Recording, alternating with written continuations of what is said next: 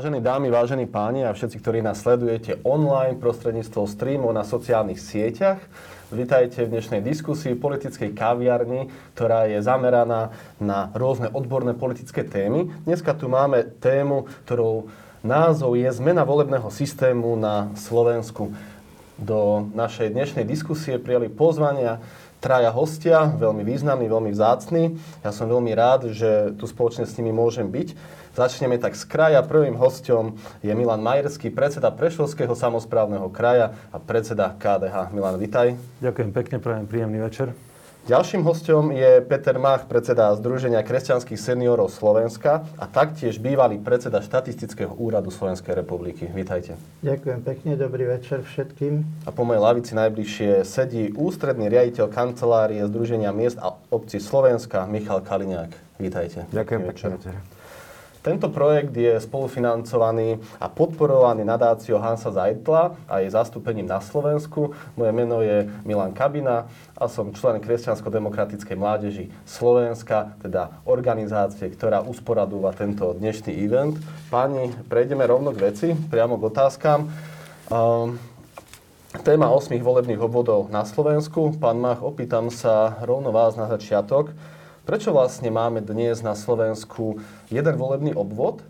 Ako sme vlastne k tomu dospeli? Skúste možno takú, taký krátky sumá, takú krátku analýzu a možno aj také porovnanie, ako sú na tom susedné štáty. Možno naši susední Česi alebo prípadne iné štáty dookola. Ďakujem pekne. E, jeden volebný obvod na Slovensku vznikol vlastne rozhodnutím Vladimíra Mečiara a vtedy jeho cieľom bolo jednoznačne urobiť to, aby na kandidátke vo všetkých volebných krajoch na prvom mieste figuroval on.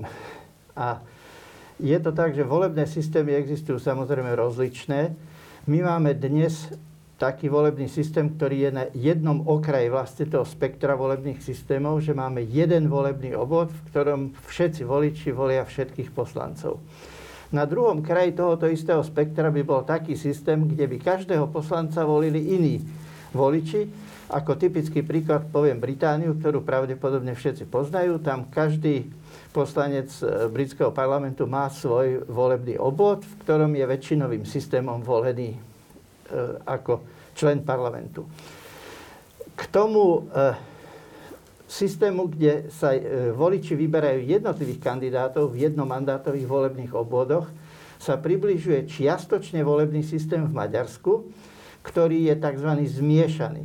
V Maďarsku totižto zo 199 poslancov parlamentu sa 106 volí v jednomandátových volebných obvodoch a 93 sa volia potom väčšinovo tak ako u nás.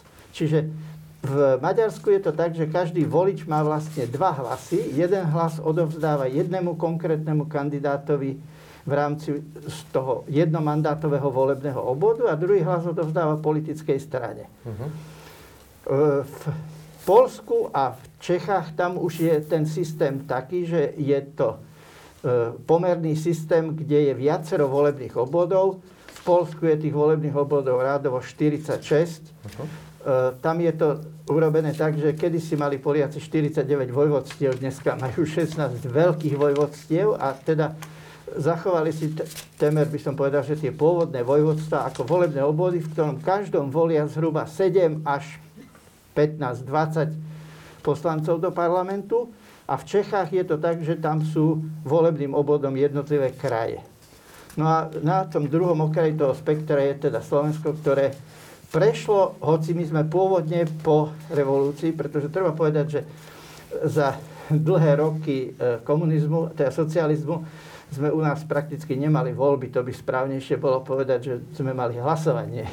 Uh-huh. Pretože vtedy bola jednotná kandidátka Národnej fronty, čiže na tom volebnom systéme až tak veľmi nezáležalo. Vtedy išlo o to, že či bude 99,7% alebo 99,9%. No a po revolúcii sme u nás urobili ten volebný systém, ktorý spočíval v tom, že Slovensko bolo rozdelené na štyri volebné kraje, na západ, východ, stred a Bratislavu. Uh-huh. A v týchto krajoch sa volili poslanci zhruba takým spôsobom, ako je to v Čechách, v Polsku a tá časť poslancov, ktorá je volená v Maďarsku. Čiže my ten Mečiarov volebný systém, ktorý sa zaviedol, dodnes, ja to poviem tak, že nesieme ako isté bremeno, ktoré sme sa nevedeli s ním vyrovnať, pretože je to neprirodzený systém. A teda tzv. tá teda Mečerová garnitúra prišla s týmto jedným volebným obvodom preto, aby posilnila svoju moc na Slovensku. Cítil sa natoľko silná ako osobnosť, že teda považoval za potrebné nejakým spôsobom takto zmeniť ten volebný systém na Slovensku, aby upevnil svoju moc? Alebo ako to teraz spätne možno hodnotíte? Áno, je, je to celkom jednoznačne, treba povedať tak, že to bola zmena volebných pravidel, ktorých cieľom bolo zlepšiť volebný výsledok. Pretože tým, že e, on ako osoba bol populárnejší než jeho vlastná strana, tak bolo celkom prirodzené, že keď on je jednotka na kandidátke volebného lístku, tak tí voliči, mnohí si vybrali ten volebný lístok nie preto, že HZDS, ale preto, že Mečiar. Rozumiem, ďakujem veľmi pekne, Milan. Uh... KDH tému viacerých volebných obvodov otvára už viac ako 20 rokov. Možno teraz sme to zase počuli o čosi intenzívnejšie. 26. októbra na tlačovke KDH prišlo znovu s touto témou a teda so zmenou volebného zákona e, s tým, že KDH navrhuje 8 volebných obvodov. Prečo práve 8 volebných obvodov? Tak je to tak, KDH to má v trvalom eh, programe, môžem povedať, alebo dlhodobom programe eh, pri každých voľbách, aby sme mali viac volebných obvodov. Samozrejme, teraz to je zadefinované na, na 8, ale všetko závisí od dohody. Eh, bolo to už spomínané, že je to také neblahé dedictvo. Dedictvo naozaj niekedy zdedíte dobrú vec a niekedy zdedíte aj dlhy. A toto je taký e, nedobrý a neblahý neblahé dedictvo po Vladimirovi Mečiarovi, keď chcel zvýšiť práve svoju popularitu alebo popularitu svojej strany cez svoju vlastnú osobu. A toto podľa mňa treba zmeniť. Lebo tak ako HZDS bola strana naviazaná na jedného lídra, na alfa lídra, nechcem povedať, že na alfa samca, na alfa lídra, tak vzniklo potom niekoľko ďalších politických strán, ktoré boli naviazané na lídra, na jednu konkrétnu osobu a potom zanikom alebo stratou popularity tohto konkrétneho lídra zanikla postupne aj tá, tá, stran, tá konkrétna strana. Keď sa pozrieme do histórie Slovenska, tak vidíme niekoľko takto zaniknutých politických strán. A ja si osobne myslím, že aj ďalšie politické strany, ktoré dnes pôsobia na súčasnej politickej scéne, e, zažijú presne ten istý osud. Postupne zanikom tohto líderstva konkrétnej osoby ich predsedu, niektoré politické strany si to dokonca dali aj do názvu, tak zaniknú aj tie konkrétne politické strany. No a čo sa týka KDH a 8 volebných obvodov, e, viac volebných obvodov zatiaľ definujeme na 8 e, žup alebo 8 e, samozprávnych krajov. Lebo je to v podstate už 20-ročná skúsenosť. V týchto dňoch máme aj oslavu vzniku 20. výročia v podstate samozprávnych krajov.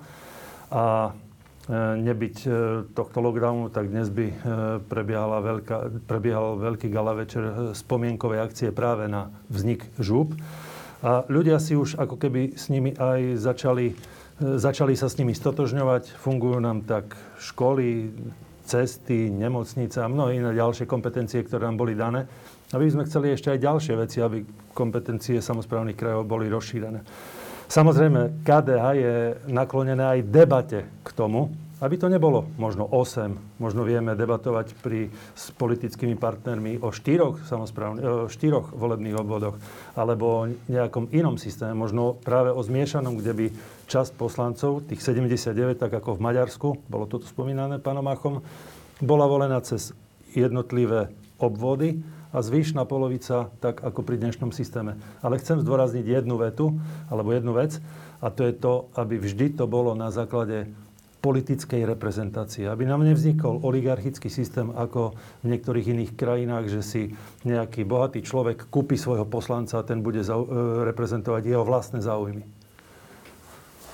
Ďakujem pekne. Iba by som k tomu dodal, v podstate ako keby hovoríš to, že za tými stranami, ktoré aktuálne fungujú, sú tam, je tam niekoľko ako keby takých výčičiek, možno z tvojej strany ich nazvať. Jednak majú tú slabú reprezentáciu v regiónoch, sú to také jednoosobové, alebo teda e, strany, alebo teda strany, ktoré majú naozaj iba jedného alebo menej viditeľných tých lídrov, ale nemajú tie také skutočné štruktúry. Môžeme to, môžeme to takto chápať, že skôr ty inklinuješ k tomu, aby teda viacej posilňovali strany, ktoré naozaj sú blízko pri tých ľuďoch, sú v tých regiónoch?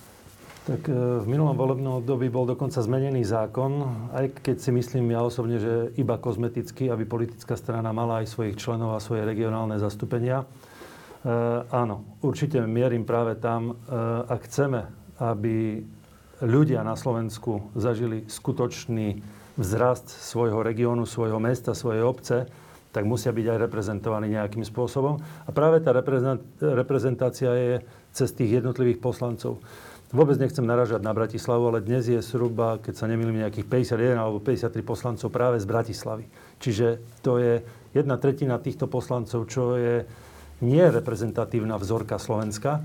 Ak by sme to rozdelili na tých 8 volebných obvodov, už by boli zastúpené približne rovnakým pomerom práve títo reprezentanti regionálnych zastupiteľstiev.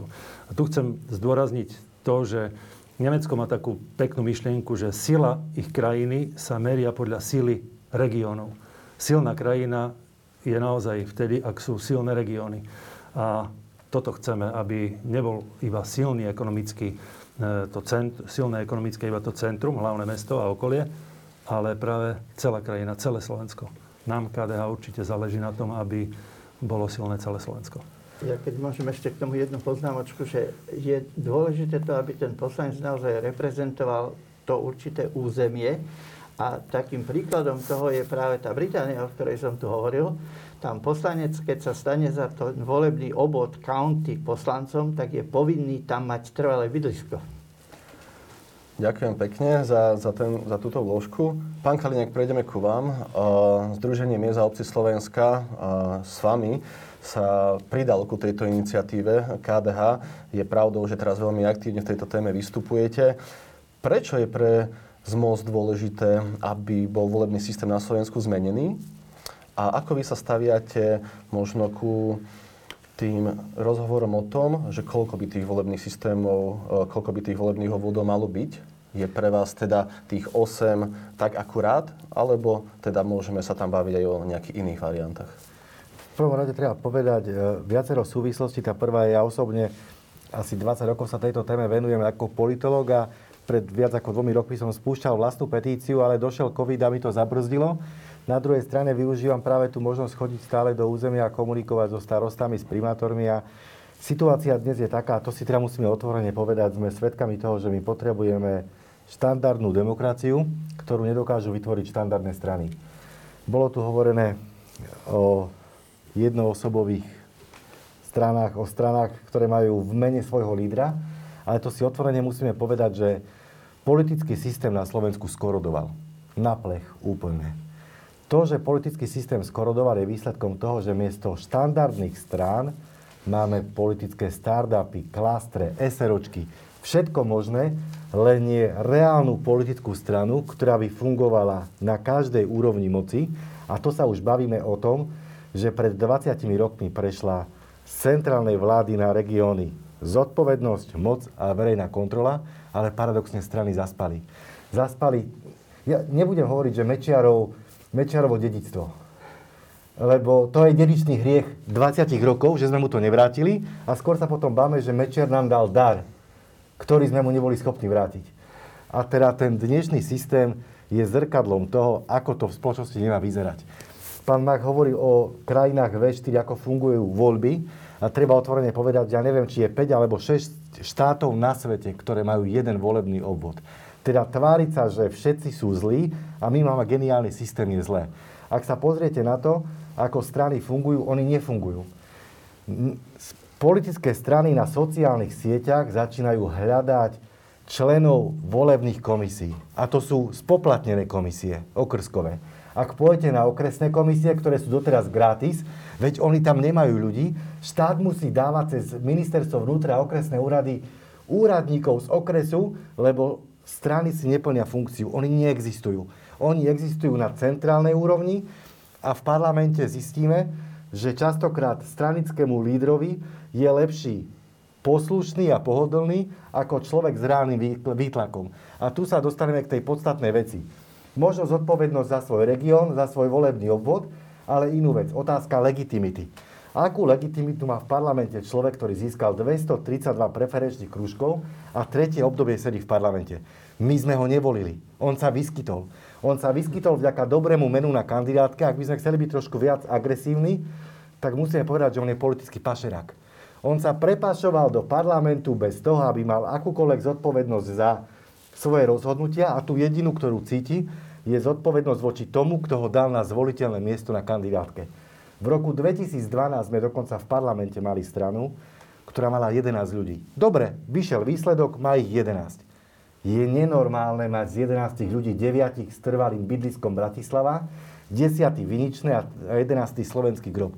Veď ten systém skorodoval a strany prirodzene nemajú záujem na to reflektovať, lebo vedia, že by skončili, lebo sú holé, bose, bez reálnych lídrov, ktorí by dokázali prichádzať s témami, ktorí by dokázali, že môžu byť v parlamente preto, lebo majú za sebou úspešný životopis a, skúsenosti z tej reálnej politickej skúsenosti a moci z komunálu alebo z vúciek. Všade inde diskvalifikuje na vysoké funkcie neskúsenosť s samozprávou, ale u nás sa to stala najväčšia výhoda, lebo v parlamente máme častokrát ľudí, ktorí nevnímajú súvislosti a to práve preto, lebo sú zaviazaní inému ako svojim voličom. Takže a druhá časť vašej otázky, volebné obvody. Ideme s petíciou, čo chvíľa to bude Združenie medzi obci Slovenska prezentovať, ale tým cieľom je to, aby pre parlamentné voľby bolo vytvorených toľko volebných obvodov, koľko máme samozprávnych krajov. Tak vytváram aj priestor a úvahy o tom, koľko bude alebo nebude v budúcnosti samozprávnych krajov, lebo aj otázka počtu samozprávnych krajov dnes závisí od toho, ako budú mať kompetenčnú výbavu. Pán predseda dobre povedal, majú 20 rokov a praktické skúsenosti, ale v mnohom majú guľu na nohách a nemôžu bežať, lebo majú zle nastavené kompetencie. Takže tu je nielen etapa 20 rokov poukázania na vúcky, aby formovali hospodárskú politiku na úrovni regiónov, ale zároveň je to aj otázka, ako primeť ľudí k tomu, aby žili s krajom a keď žijú s krajom, tak tam vytvárajú a akumulujú tú politickú agendu, ktorú môžu presadzovať na tej najvyššej, eh, na tej najvyššej úrovni, teda v tom najväčšom parlamente na úrovni Národnej rady. Rozumiem. Pán Vach, vy ste spomenul na začiatku, že samozrejme eh, ten systém tých volebných obvodov eh, sa líši, sa líši od krajín, od naozaj toho, ako si to tie spoločenstva zariadia. Poďme teraz možno skúsiť si aspoň tak jemne načrtnúť, rozobrať, prečo práve 8 volebných obvodov. Opýtam sa takou obširnejšou otázkou. Boli medzi politológmi, odbornou verejnosťou diskusie o tom, či by napríklad nebol lepší systém 3 plus 1, teda východ, streda, západ plus Bratislava. Niektoré aj politické strany mali to aj vo svojich programoch, uvažovali o zmiešanom, ako ste už aj vyspomínal, v volebnom systéme, teda napríklad 75 mandátov by sa volilo väčšinou, 75 pomerne. Boli tu nejaké ďalšie úvahy o tom, že či ísť možno nejakými historickými, historickými regiónmi Slovenska, Prečo teda práve z vášho pohľadu tých 8 volebných obvodov je možno to ideálne pre Slovensko? Ja si myslím, že pán Kaliňák na to povedal vlastne úplne presne, že tie volebné obvody by podľa možností mali čo najlepšie kopírovať aktuálne územnosprávne členenie. Tak je to aj inde, napríklad aj v Polsku som hovoril, že sú to vlastne bývalé župy, ale ktoré sú dnes spojené do väčších žup, čiže sú to také prirodzené administratívne celky, lebo ako náhle začneme vytvárať tie volebné obvody tak ad hoc, tak sa dostaneme do určitých komplikácií, že teraz bude treba komunikovať naprieč cez územné celky. Pokiaľ ide o ten počet, že 4, tak mne sa zdá, že už sme sa dnes dostali možno o kúsok ďalej a treba v istom slova zmysle urobiť ako keby to jemnejšie členenie. Veď Poliaci by tiež mohli povedať, že my máme 16 vojvodstiev, volíme si poslancov v týchto 16 vojvodstvách. Ale tie vojvodstvá sú také veľké, že sa im zdá celkom prirodzené, že sú ľudia, ktorí reprezentujú severnú časť a južnú časť, majú možno iné predstavy alebo iné záujmy reprezentujú. Čiže preto ja si myslím, že spájať dnes tie existujúce kraje do väčších celkov práve pre voľbu poslancov e, neprináša ten efekt, lebo to by sme tak limitne by sme sa vlastne blížili k tomu, že ideme naspäť. Že ako keby, že chceme ja, jeden. Ak dovolíte, zareagujem, lebo tu sa ukazuje, že ak má byť politika zrozumiteľná a tým pádom transparentná, ľudia musia byť jej súčasťou. A práve zrozumiteľný model volieb, ktorý sa bude lícovať s hranicami a počtou samozprávnych krajov, je presne tá dôveryhodnosť. Viem, v ktorom kraji som a viem, čo očakávam od tohto samostatného kraja. A to, čo hovoríme, že štyri uh, volebné obvody. Východ, západ, stred a Bratislava. Ale tu sa ukazuje tá veľká chyba. Bratislava má viac, ako jej patrí. Veď ona je šiestý najväčší, alebo z opačnej strany tretí najmenší kraj a v jednom obvode, období mala dokonca ako kraj 72 mandátov v parlamente. Veď 75 už je koalícia. Veď to je neuveriteľné. A tá druhá vec je to, že, a to sa ukázalo ako obrovská chyba, my sme jedna jediná krajina v Rade Európy, v Európskej únii, vo V4, kde hlavné mesto nie je Vúcka. Veď preto celé záhorie trpí a má také problémy ako Giraltovce alebo Svidník, ale nemá šancu si šiahnuť na eurofondy, má ich za plexisklom, lebo bohatá Bratislava. Takže aj toto bol zlý model. Uvažovať 3 plus 1, lebo ak dáme Bratislave možnosť, že niečo vyššie, niečo viac, lebo je, lebo je hlavné mesto, tak potom je legitímna otázka, ak hlavné mesto nech je zároveň aj samostatný kraj. Milan, ty si predseda KDH a vedie stranu, ktorá má naozaj dlhoročnú históriu, niekoľko desiatok rokov. V tom procese budovania Slovenskej republiky boli také dôležité momenty, kedy sa ľudia opierali o osobnosti politického života, ktorí mali nadregionálny presah. Nebojí sa toho, že na tej jednej strane pri zmene volebného systému by tá politika naozaj bola bližšie k ľuďom, bližšie k regiónom a je to naozaj pravda. A ešte sa k tomu vrátime, aké sú tie ďalšie výhody tohto systému. Skúsi možno sa opýtať, či sa ty ako predseda strany e, nebojíš, že by strana mohla prísť možno o ľudí, o odborníkov, ktorí majú taký nadregionálny presah, možno taký celonárodný presah, o ľudí, ktorí sú vo verejnosti naozaj celoslovensky známi. A možno podľa takého toho e, staršieho hesla sa vraví, že doma nikto není prorokom, že by možno tá strana prišla o nejakého človeka alebo ľudí, ktorí by pre tej krajiny mohli doniesť veľa, ale keďže, keďže by to bolo, pre, by to bolo viacej fokusované na tie regióny, že by v podstate ten región nemusel toho človeka, odborníka vytlačiť na tú národnú úroveň. Neexistuje tam aj takáto obava? KDH je politická strana, ktorá je poznačená skúsenosťou. Aj tou negatívnou, ale prevažne môžem povedať tou pozitívnou.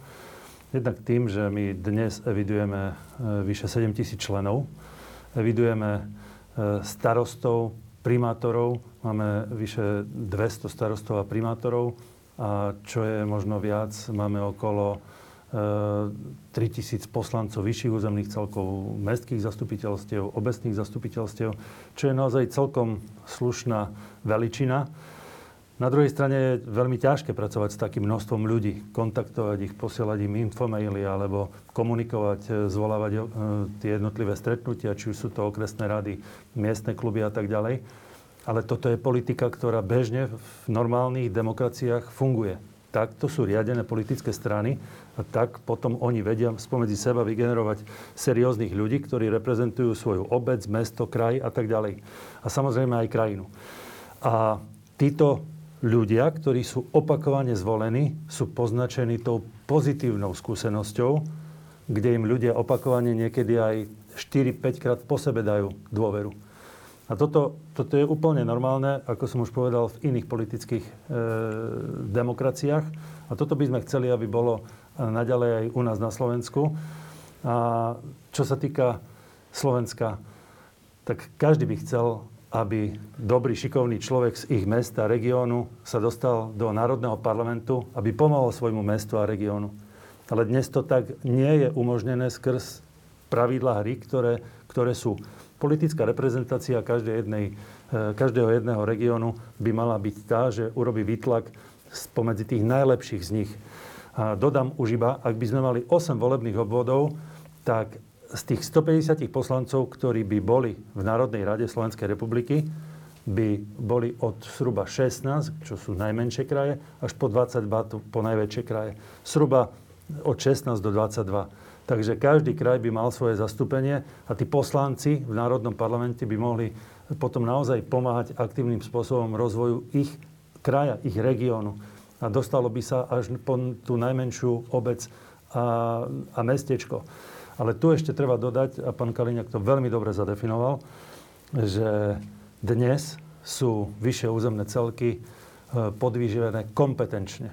Ak by boli posilnené kompetenčne a dajme tomu, išli by sme na český model, zrazu by si e, tí občania dokázali všimnúť aj v tých možno okrajových záležitostiach, že ten kraj za nimi stojí. A teraz sa vrátim na otázku pandémie, naozaj v dvoch vetách. Nie krajina, nie štát, nie národný parlament alebo vláda pomohli zachraňovať životy v tých najkritickejších situáciách pred pár mesiacmi, respektíve rokmi. Ale vyššie územné celky a mesta a obce.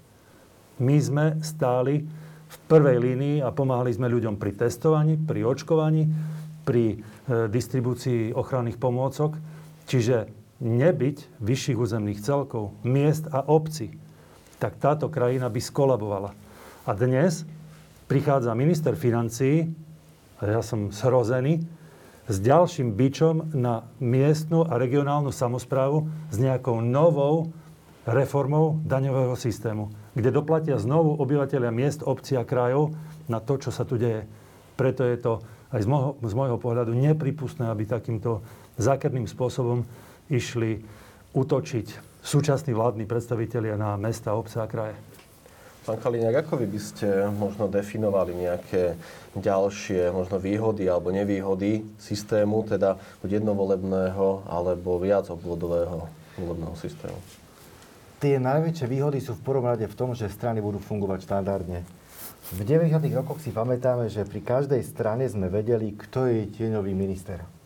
Lebo sa chystala do vlády. A my sme zistili, keď sa stal Jan Počiatek minister, najskôr googlíme, kto je to a potom zistíme, že mal v preferenčných krúžkoch 520 a tohto vyťahnú za ministra financí. Ale aby to nebolo iba o tejto strane, treba otvorene povedať, že máme veľmi veľa príkladov a dnes netušíme pri 14 ministerstvách, kto z ktorej strany je tieňový minister na ktorú oblasť. Odbornosť ako súťaž štandardnej výbavy skončila. Stačí sa oprieť o jedného človeka, o jeho silné statusy, silné reči a lavírovanie možno podľa toho, ako je trhovo orientovaná strana, čo preferencie ľudí a čo ich, ich myslenie, to moja agenda. To je to, to je to, čo by skončilo tým pádom, lebo strany už budú musieť fungovať v skutku štandardne a jediný výťah do parlamentu budú úspešní ľudia v regiónoch, ktorých dokážu tú vlajku priniesť. A tá druhá vec, my môžeme ísť pri pomernom systéme, ako je teraz, zväčšiť ho na počet volebných obvodov, ale môžeme ísť ďalej. Dať tam prvok väčšinového systému a to tým, že ak Prešovský alebo Košický kraj, ktoré sú na počet obyvateľov najväčšie, majú 12-13 poslancov v Národnej rade, vrátane náhradníkov, štandardne by mali mať 22 mandátov. Čo v praxi znamená, že 22 ľudí z Prešovského, 22 ľudí z Košického kraja by mohli mať svoje zastúpenie v parlamente ale tým pádom urobme prvok väčšinového systému, aby do parlamentu z tej kandidátky prichádzali tí, ktorí majú najväčší počet preferenčných krúžkov. Dnes je jeden obvod a človek musí získať viac ako 3%, ako aby sa dokázal prekrúžkovať, čo je v skutku nereálne proti lídrovi, na ktorého hrajú úplne všetci, pretože oni sú mu zaviazaní vďaka miestu na kandidátnej listine. Takže ten systém si podmanil stranickú centrálu, ktorá chce v decentralizovanej krajine násobiť a deliť. A aký je výsledok? Mečiarovi sme ten dar od roku 98 nevrátili. Na Slovensku máme iba 38-percentnú odkanalizáciu miest a obcí, 102 mikroregiónov, kde neexistuje predania potravín, v čase, kedy je rok 2021, kedy máme dvakrát toľko aktívnych SIM kariet, ako je počet obyvateľov, zistíme, že škoda na povodniach za 10 rokov je na úrovni 1 miliardy eur. Veď sme vedeli, že toto sú problémy, veď sme vedeli, že tie problémy neriešime, to je ako mať deravé nohavice. Buď tú dieru zašiem, alebo ju vystrihnem. A my ju vystrihávame tým, že ju neriešime. Takže preto tam vrátiť ľudí z regiónov, ktorí doma povedia, no musím ja presadzovať, lebo dnes nejde o to, či tá voda bude pri Snine alebo pri Nových zámkoch, ale prístup k pitnej vode a kanalizácie je reálny problém. Ale to z tej výšky parlamentu ľudia, ktorí sú zaviazaní centrále, nechcú vidieť ani nemôžu. Častokrát riešia zástupné témy a divák v telke si povie, že asi žije v inom svete, lebo nič z toho, čo oni riešia, nie je vec, ktorú on potrebuje pre svoj život. Pán Mach, skúsme si teraz predstaviť, že by e, naozaj na Slovensku bolo 8 volebných obvodov. Skúste nám tak možno tak jednoducho v praxi vysvetliť pre všetkých, čo nás sledujú, ako by teda vyzerala voľba slovenského voliča pri 8 volebných obvodoch. No pri 8 volebných obvodoch začína to celé tým, že strany musia podať 8 kandidátnych listín. Čiže v každom volebnom kraji sa podáva samostatná kandidátna listina. A teraz volič príde hlasovať takým istým spôsobom ako doteraz, vybere si svoju politickú stranu, vybere si tých kandidátov, ktorých preferuje za tú politickú stranu. A e, ten proces pokračuje tak, že my navrhujeme, aby sa nepovedalo dopredu, koľko mandátov dostane ktorý volebný kraj, ale aby sa počet mandátov rozdelil volebným krajom až po skončení volieb na základe účasti tým v podstate dosiahneme to, že každý hlas, ktorý sa zúčastní na voľbách, má zhruba rovnakú váhu. Čiže keď spočítame všetky hlasy voličov, ktorí prídu voliť a to, tento počet hlasov vydelíme 150 a potom v jednotlivých krajoch povieme, že toľkoto krát sa ten, to, to sa volá, že republikové volebné číslo, toľkoto krát sa nachádza v počte hlasov, čiže určí sa ten počet mandátov, ktorý prípadne jednotlivým krajom. To je to, čo hovoril Milan.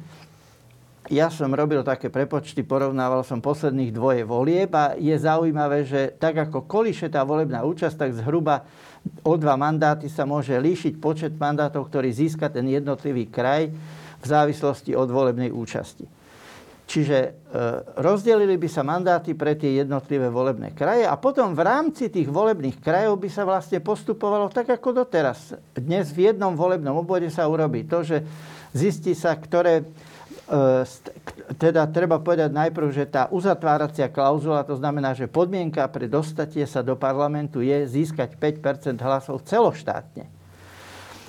Na hlasovacie lístky ostatných strán sa zabudne a teraz v rámci každého kraja sa rozdelia podľa počtu hlasov primerane e, mandáty jednotlivým politickým stranám a tu vzniká taký efekt, že zostane istá časť hlasov, ktoré nie je možné prideliť, lebo však nevychádza to delenie úplne presne.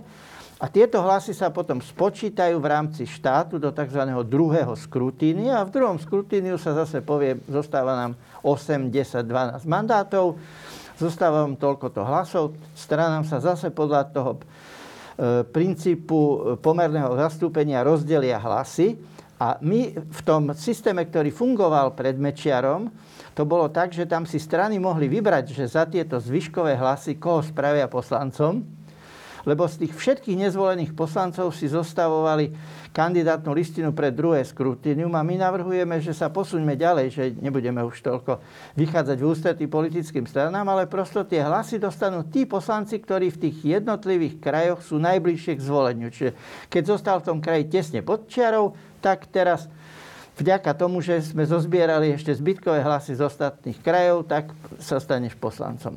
Čiže z hľadiska voliča je ten systém veľmi jednoduchý. V podstate sa nič nemení, akurát to, že má podstatne menej kandidátov a má možnosť prakticky všetkých poznať.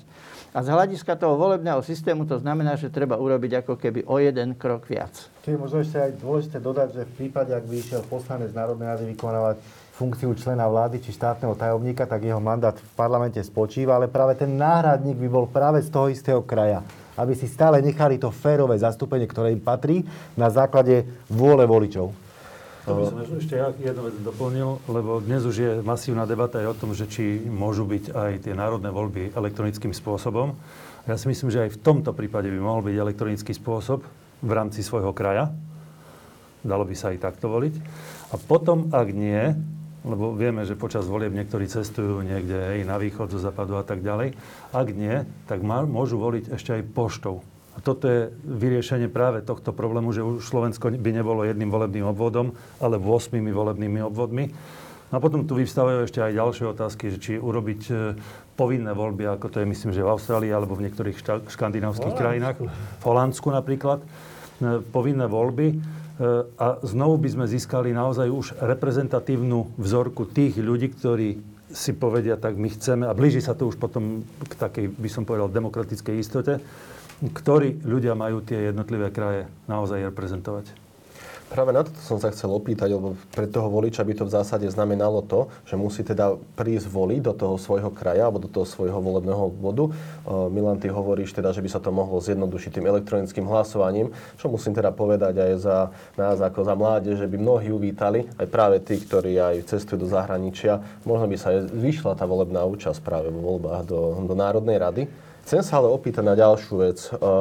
Môže sa to zdať možno niekomu komplikované, možno si môže niekto klas otázku, ako vlastne možno aj právne, aj ekonomicky je takáto zmena náročná pre štát. Ak by ste nám to mohli, pán Kaliňák.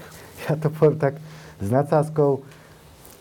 Ak pôjdeme do referenda s cieľom zmeniť ústavu, s tým, že pre voľby do Národnej rady Slovenskej republiky je počet volebných obvodov určený počtom a hranicami samozprávnych krajov, tak je to jedna veta ale to referendum stojí 7 miliónov.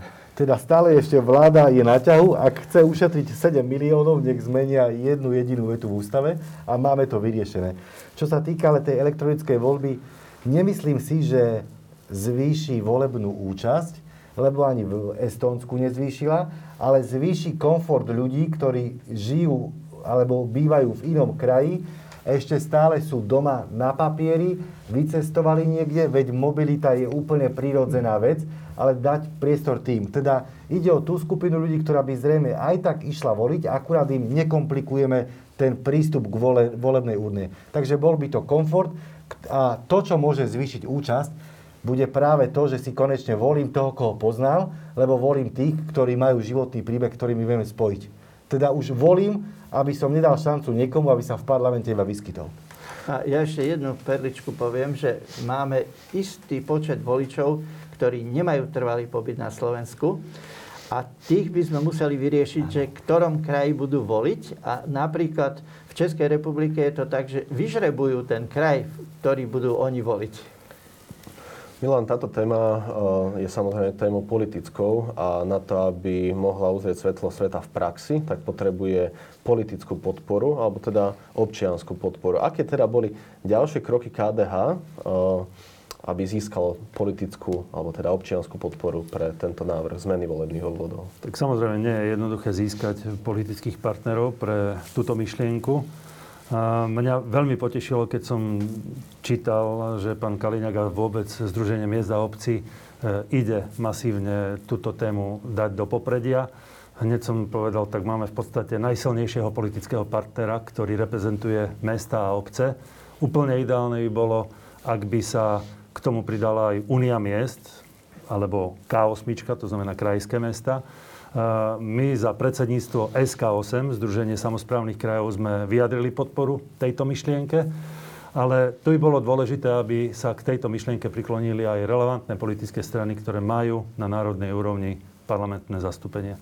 Ak by sme toto dosiahli týmto spoločným tlakom, tak naozaj by sme dokázali vtiahnuť celý národ, v úvodzovkách celý národ do týchto volieb, lebo zrazu by to začínalo byť niečo osobné ten človek by si povedal, aha, tak za náš kraj tam môže byť týchto 20 ľudí. Týchto 20 ľudí bude, predpokladám, že bude bojovať za to, že by v našom kraji sa zlepšilo to či ono. Takže ja budem veľmi rád, ak sa k tejto myšlienke pridajú aj ostatné politické strany. A úplne najjednoduchšie to bolo povedané teraz práve pánom Kaliňakom, že vláda môže ušetriť práve tých 7 miliónov, ak v ústave zmenia jednu jedinú vetu. To je inak také zaujímavé na politických stranách. Musíme si povedať, že v zásade pred voľbami táto téma zvykne byť živá a napríklad aj z dnešných e, vládnych strán práve niektoré to spomínali, túto zmenu volebného systému. Môžeme povedať, že jedna zo strán, e, konkrétne za ľudí, navrhovala 3 plus 1, ak si to správne pamätám, Olano práve ten ten zmiešaný systém na 75-75 Saska.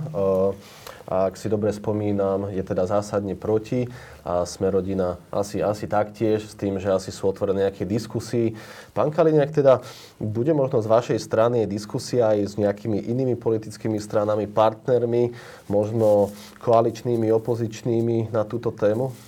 No, pravdou je to, že program vyhlásenie vlády Igora Matoviča a následne aj Eduarda Hegera bolo v tom, že vláda sa zaviazala podporiť diskusiu, ktorej cieľom bude zmena volebných obvodov. Super. Majú to v programovom vyhlásení, majú to ako domácu úlohu, ale stálo sa medzičasom to, že pred dvomi týždňami minister vnútra avizoval zriadenie pracovnej skupiny a hneď mu avizovala Saska, že neexistuje. Hneď mu avizovalo Olano, že s tým nepôjdu.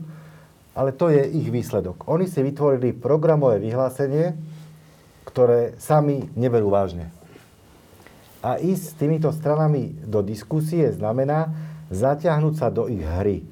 Do diskusie, ktorá nebude mať konca, nebude mať kraja a výsledkom bude to, že každé ďalšie voľby jeden volebný obvod. Preto skôr ako diskusia na úrovni pracovnej skupiny, ktorej cieľom bude znechutiť, znevážiť a hodiť pod koberec, je radšej ísť medzi ľudí a vysvetliť im oznamovacou vetou, skúsme svojim podpisom urobiť reálnu zmenu a v tom prípade aj tieto strany už by nemali veľký manevrovací priestor, aby špekulovali jak Berta s vozom, ale prosto začali chystať sami seba pre svoje vlastné prežitie. A to, že sa tomu tak dnes bránia, má iba dve vysvetlenia. Buď bol Mečiar tak dobrý učiteľ, ktorého nechcú sklamať, alebo im dal tak veľký dar, ktorý im umožnil pôsobiť v politike ale neuvedomili si druhú vec, že štátnik je ten, kto myslí do budúcna, nie ten, kto myslí na prítomnosť. Takže to ich skôr či neskôr dobehne, ale bohužiaľ doplatia na to všetci ostatní. Pán Mach, je e, pravda, že dnes možno v tom uh, zastúpení politickom, ktoré máme v Národnej rade, sú viacej možno moderné strany, uh, ktoré nemajú až tak tú širokú tú členskú základňu. Niekoľko z nich máme v podstate aj v dnešnej vláde. Je teda možno taká pravda, výčitka niektorých ľudí, ktorí, ktorí povedia, že možno aj na KDH, že tá zmena takéhoto volebného systému je účelová, teda robíte to pre seba, alebo nahrávate sebe, aby teda ste možno posilnili tú svoju silu, alebo teda aby ste sa dostali do parlamentu. Ako to v podstate z takého odborného hľadiska sa dá vnímať? Ja si myslím, že e, toto úsilie je zamerané nie pre niektorú politickú stranu, ale v prospech ľudí. Lebo tak, ako to povedali obaja moji spolubesedníci, tak vlastne tá zmena toho systému bude znamenať to, že ľudia dostanú do ruky nástroj, ako lepšie sa podielať na riadení štátu, bližšie si môcť vyberať tých ľudí, ktorých budú zastupovať. Čiže ja si myslím, že to je ten najdôležitejší odkaz tej zmeny volebného zákona. Že preto chceme to urobiť, lebo to ľuďom umožní lepšie spravovať tento štát. Milan, chcel by si to doplniť? No, absolútne jednoduchá odpoveď. Vôbec nejde o politickú stranu. Ide o to, aby tá mapa Slovenska bola prekreslená. Aby bola prekreslená tak, že tých 8 volebných obvodov, 8 samozprávnych krajov by malo rovnaké zastúpenie v počte obyvateľov, teda na počet obyvateľov. Toto chceme dosiahnuť. Tu vôbec nejde o politickú stranu. Ide o reprezentatívnosť jednotlivých regiónov. To, že budú cez politické strany, to je jedna vec, ale tie politické strany budú musieť, ak to prejde samozrejme, pracovať tak, aby si e, získali e, v týchto regiónoch svojich voličov. A samozrejme, ešte posledná vec, a treba na to dať dôraz, áno, súčasná vládna garnitúra si bude veľmi liknavá k tomu, aby zmenili niečo na tom, ako sa e, volí tých 150 poslancov. A preto jediná cesta, ktorú by, sme mohli, ktorou by sme sa mohli vydať, je práve to referendum. A na to, aby bolo úspešné, potrebujeme získať veľké množstvo e, petičných podpisov No a jediná cesta, ktorá, ktorú ja osobne vidím momentálne, aktuálne a ktorá by bola aj schodná, je práve, aby sme to zber podpisov spojili s regionálnymi a komunálnymi voľby, voľbami, ktoré budú v takto o rok približne v tomto termíne. Ako to vidíte vy? Ja, ja také dve poznámky. Tá prvá je, áno, ktokoľvek to môže spochybniť, lebo bude mať politické videnie. Prichádza s tým strana, chce uľahodiť voličom. Združenie mesta obcí Slovenska má takú dohodu na tom úzkom vedení, že predseda, podpredsedovia. Nikto do politiky nejde teda je jasné, že my nemáme s politikou nič spoločné a odmietame, aby bol z MOS skokanský mostík do politiky. Kto chce ísť do politiky, nech to skúsi cez strany, nech to skúsi cez voľby, ale nie cez MOS, ktorého členom je takmer 96% samozpráv a tam sú predsa starostovia a primátori naprieč politickým spektrom. My sme v priestore sociálneho dialógu a nie v politickom ringu.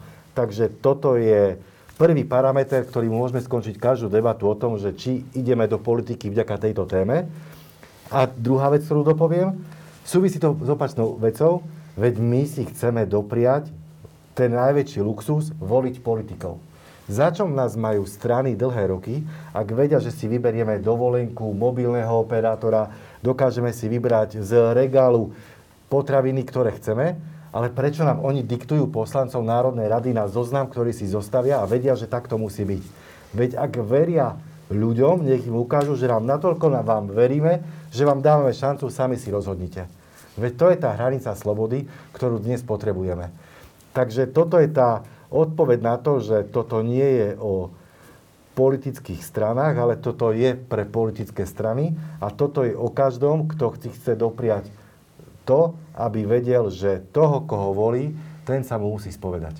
Čiže môžeme to vnímať aj tak, že uh, vy osobne uh, teda neplánujete založiť politickú stranu možno po vzore uh, českého stan, alebo teda nejakú takúto podobnú politickú aktivitu? Ja sa osobne obávam toho, že stan je symbolom akéhosi sprivatizovania samozprávy.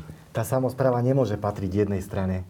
Tá samozpráva musí patriť každej strane, ktorá vie, že z tých komunálnych lídrov, z tých úspešných ľudí si ja vyťahnem do parlamentu niekoho, kto má skúsenosti s Vúckou a je krajinský premiér. Ak je krajinský premiér, predseda krajinskej vlády, tak asi vie to robiť dobre a preto ho potrebujem do parlamentu. Ak je niekto úspešný starosta, ak je niekto úspešný občianský aktivista, ktorý roky, rokuce robí najlepšie, čo vie v svojej komunite, tak ja ho potrebujem do parlamentu, lebo on sa nepozerá na zákon, na paragraf, ale rieši životné situácie.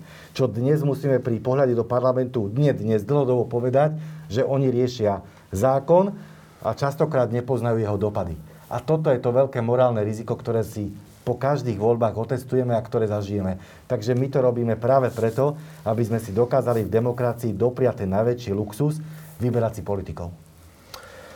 Páni, v júli tohto roku počas leta Focus e, robil taký prieskum pre NDI a tento prieskum sa tak fokusoval, ako to už vyplýva z názvu agentúry, na vnímanie politickej participácie občianskej angažovanosti medzi mladými Rómami.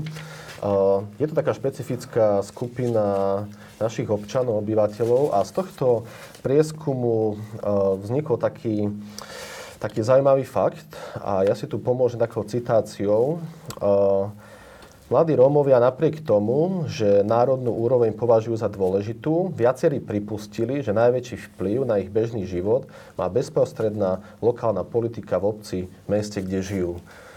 Možno aj toto nám naznačuje taký fakt, respektíve možno také vodítko k tomu, že naozaj zvýšením volebných obvodov tá politika dokáže sa dostať bližšie k ľuďom a vytvára sa nám tu zaujímavý fenomén, kedy na tom verejnom dianí zrazu možno by mali, mali väčšiu chuť e, zapájať sa možno aj skupiny obyvateľstva, ktoré sú menšinové, ktoré sú marginalizované.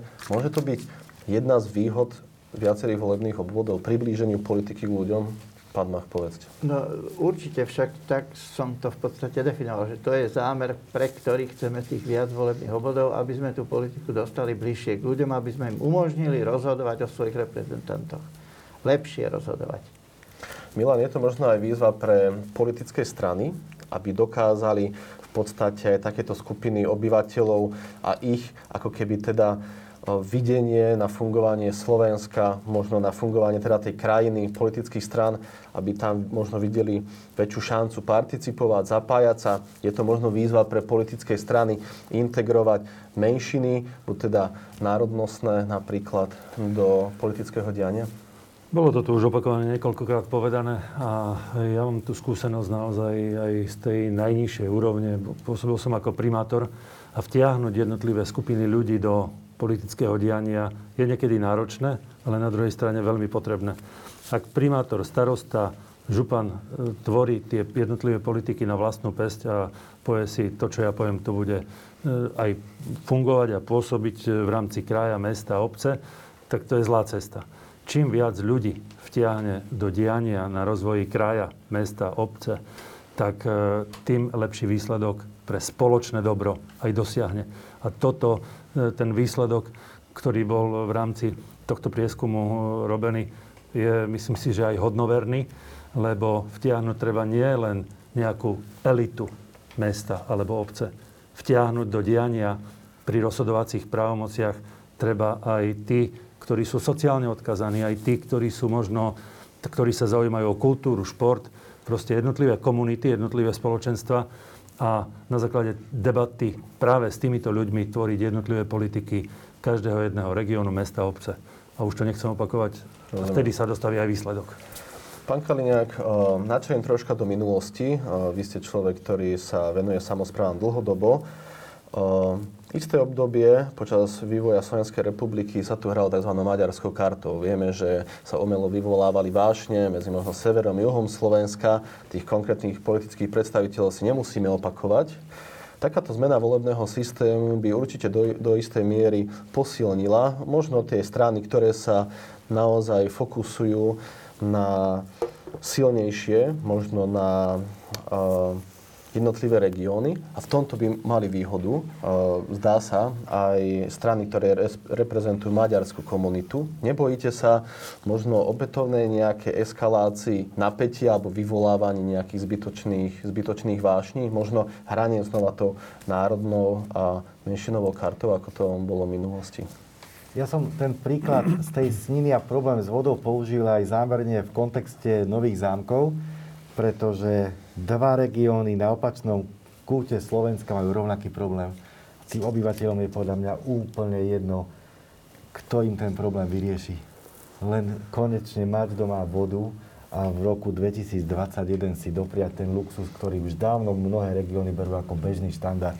Takže tá téma maďarská karta, či áno, či nie, to je možno iba práve preto, lebo časť ľudí nevníma politiku ako remeslo, ktoré sa musí ohmatať výsledkami, ale vnímajú to ako permanentný konflikt. Robme napätie dovtedy, kým sa nám ostatní neposkladajú na štvoročný mandát. A to je tá krátkozrakosť. Preto tých viac obvodov prinúti strany byť viac profesionálne a ak chcú uspieť, tak musia riešiť životné situácie ľudí. A tie sú častokrát v mnohých regiónoch rovnaké. Veď preto jeden volebný obvod a sme svedkami, že vstúpme do únie a vyriešime regionálne rozdiely. My za to nemôžeme, že sme v Únii a sme ich nevyriešili. Za to nemôže ani Únia. Veď sami sme si ublížili práve tým, že ten tlak na znižovanie regionálnych rozdielov nikdy nebol takou prioritou, ktorej, ktorá by mala za sebou výsledky. My sme svedkami toho, ako máme zákon o najmenej rozvinutých okresoch. A čo oni sú mentálne zaostalé? Čo sú zaostalé tým, že musíme podporovať najmenej rozvinuté? Prečo ten zákon už zo samotného ducha nevychádza zákon na podporu prioritných okresov. Veď im venujme prioritnú pozornosť a tak zistíme, že kľúčom pre taký zákon nemôže byť percento nezamestnaných, ale percento zamestnaných, lebo to, že niekoho šupnem z úradu práce z evidencie preč, ešte neznamená, že má prácu a mi zvyšuje ekonomický život e, alebo ekonomické ukazovatele v obci.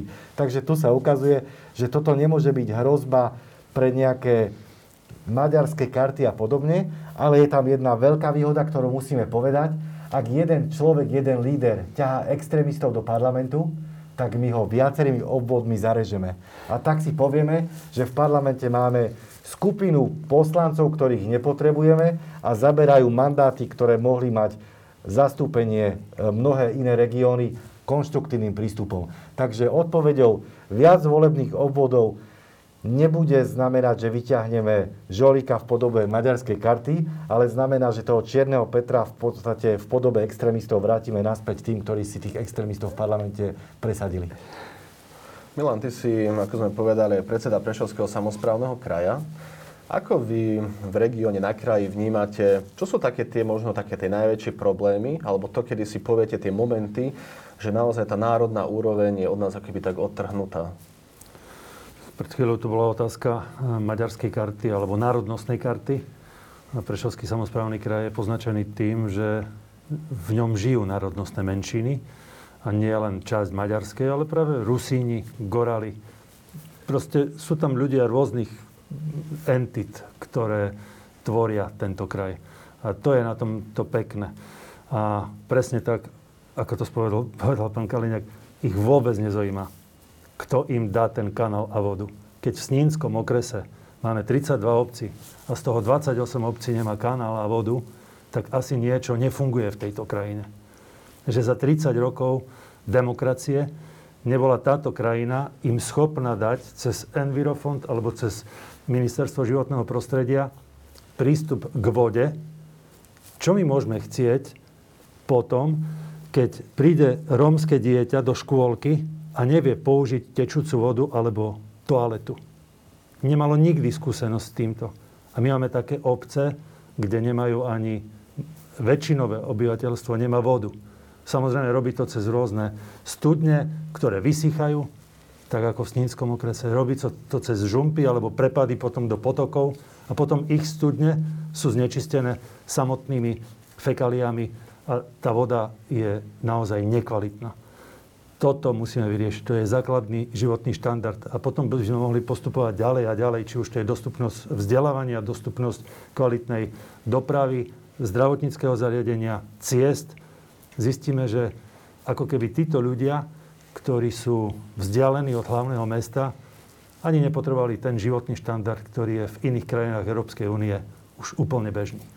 Pardon, ja ešte možno dodám jednu pikošku.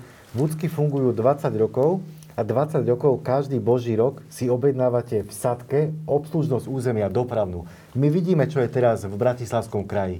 Ale aké bolo absurdum reformy verejnej správy, ak sa akcionármi sadiek nestali vúcky, ale súkromníci ak sa my dvaja dohodneme, každý bude mať vodičov autobusárov a da, ďalší dvaja páni budú župani, my v živote ten tender nemôžeme prehrať a pokiaľ vúcky budú potrebovať objednávať obslužnosť územia, dovtedy budeme fungovať.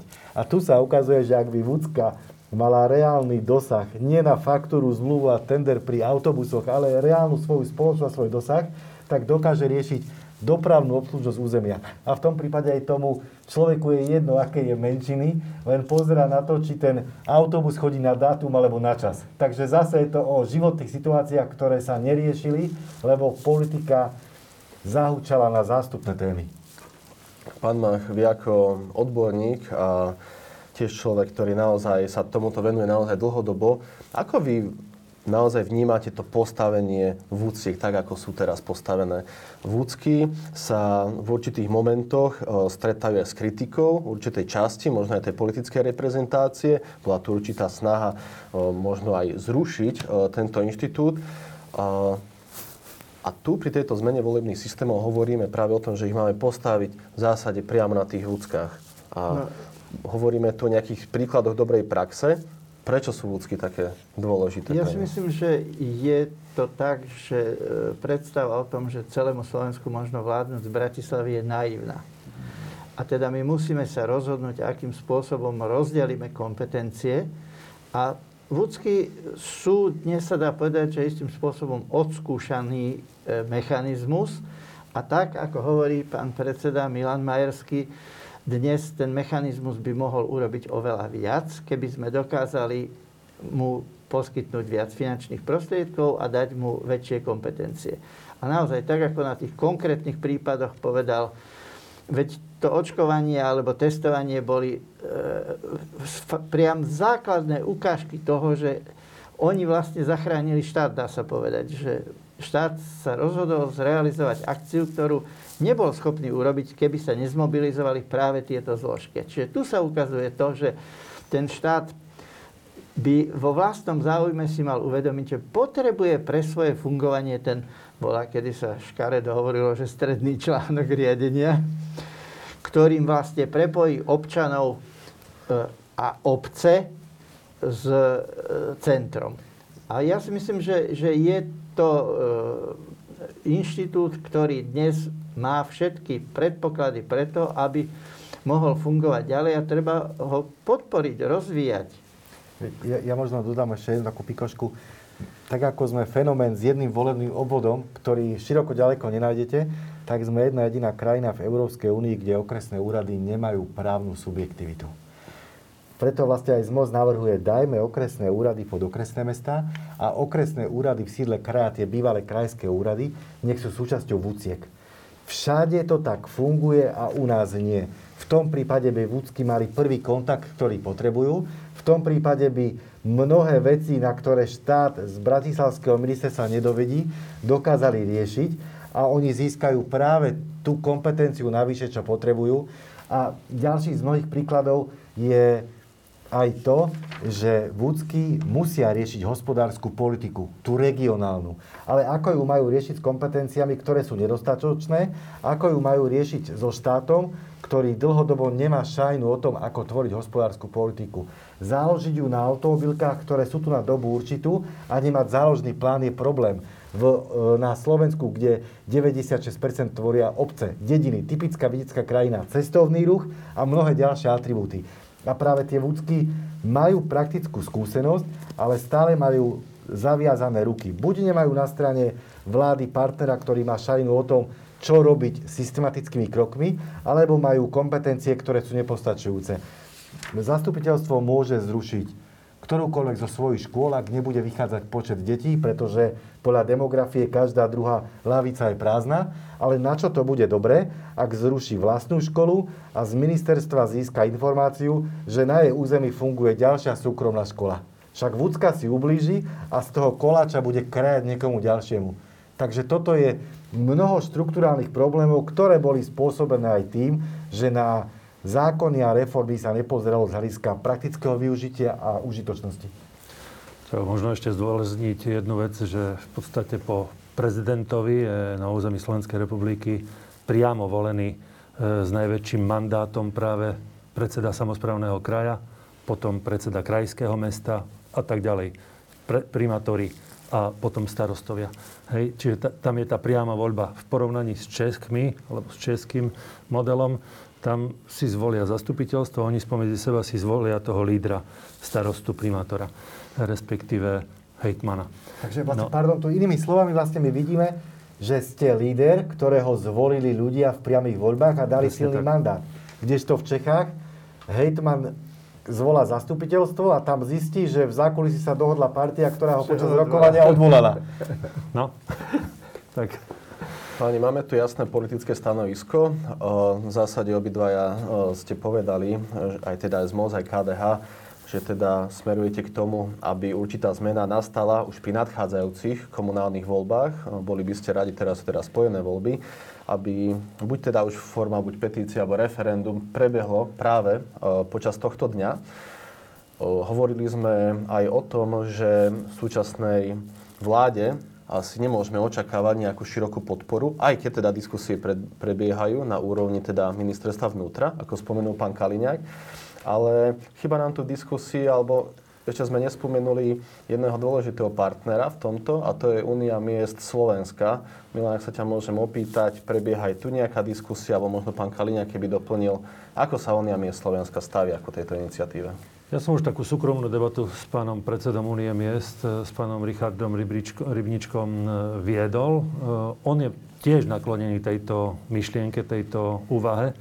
A ja si myslím, že keď oni vo vnútri Únie miest prejdú touto diskusiou, tak e, zistia, že aj samotní primátori sú naklonení tejto myšlienke.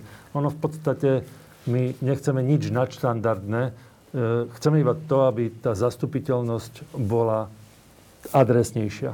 Aby ten poslanec Národnej rady bol ten, kto zastupuje tú svoju komunitu, z ktorej vyšiel.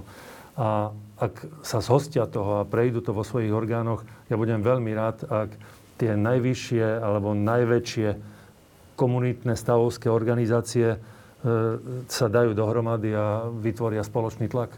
Toto je jediná cesta. Pán Kaliňák z MOS komunikuje s Uniou miest Slovenska? Máme zatiaľ dve informácie, dva poznatky. Prvý je ten, že veľká skupina miest, ktoré sú v Únii, miest sú dlhoročne aj členovia z MOSu a tí teda avizovali už pri prvých mediálnych výstupoch, že idú do toho. A tá druhá vec je, ktorú máme informáciu oficiálnu, to stanovisko, ktoré bolo v médiách, že Únia miesto vníma ako krajné riešenie, petíciu, skôr by presadzovali diskusiu. Len práve my sa toho bojíme, že tu žiadna diskusia neprebehla s tým, že mala termín domácej úlohy a výsledok a preto sa bojíme toho, že takáto diskusia bude kradnutím času a zbytočne falošnou nádejou. Tak, ale podstatné je, že sú naklonení tejto Presne myšlienke tak. v 8 volebných obvodov. To je podstata. Pani, naša diskusia sa chýli k záveru. Ja by som vám dal teraz priestor tu priamo pred vami do kamery. Pán mohli by sme mohli začať vami. Skúste tak skrátke zosumarizovať z pohľadu odborníka, naozaj prečo by ľudia mali podporiť iniciatívu viacerých volebných obvodov na Slovensku? My sme to dnes tu už viackrát povedali spoločne, že e, viac volebných obvodov znamená pre občanov to, že si budú môcť lepšie vyberať kandidátov a budú ich mať bližšie a budú môcť sa spolahnúť na to, že ich budú zastupovať lepšie než dnes. Pán Kaliňák, Priestor je váš. Ak si vieme vybrať televízny program, ak si vieme vybrať kvalitný telefón, tak si môžeme vybrať aj svojich politikov. Takže viac volebných obvodov znamená to, že si budeme my reálne vyberať toho, koho chceme, aby išiel do parlamentu, lebo parlament nemôže byť stáž, ale makačka pre prospech ľudí. Milan, tvoje stanovisko za KDH. Jedna krásna, krátka, dúfam, že aj krásna myšlienka. Je to o tom, že ľudia budú vedieť, kto ich zastupuje budú stotožnení, budú adresní tí ľudia, ktorí budú sedieť na hradnom kopci. Páni, ja vám veľmi pekne ďakujem, že túto hodinu sme dnes strávili tu spolu v týždni a ďakujeme všetkým, ktorí nás dnes sledovali prostredníctvom online streamu.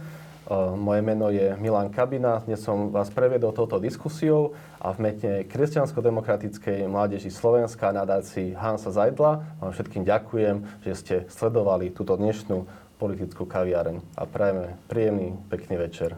Dovidenia niekedy na budúce.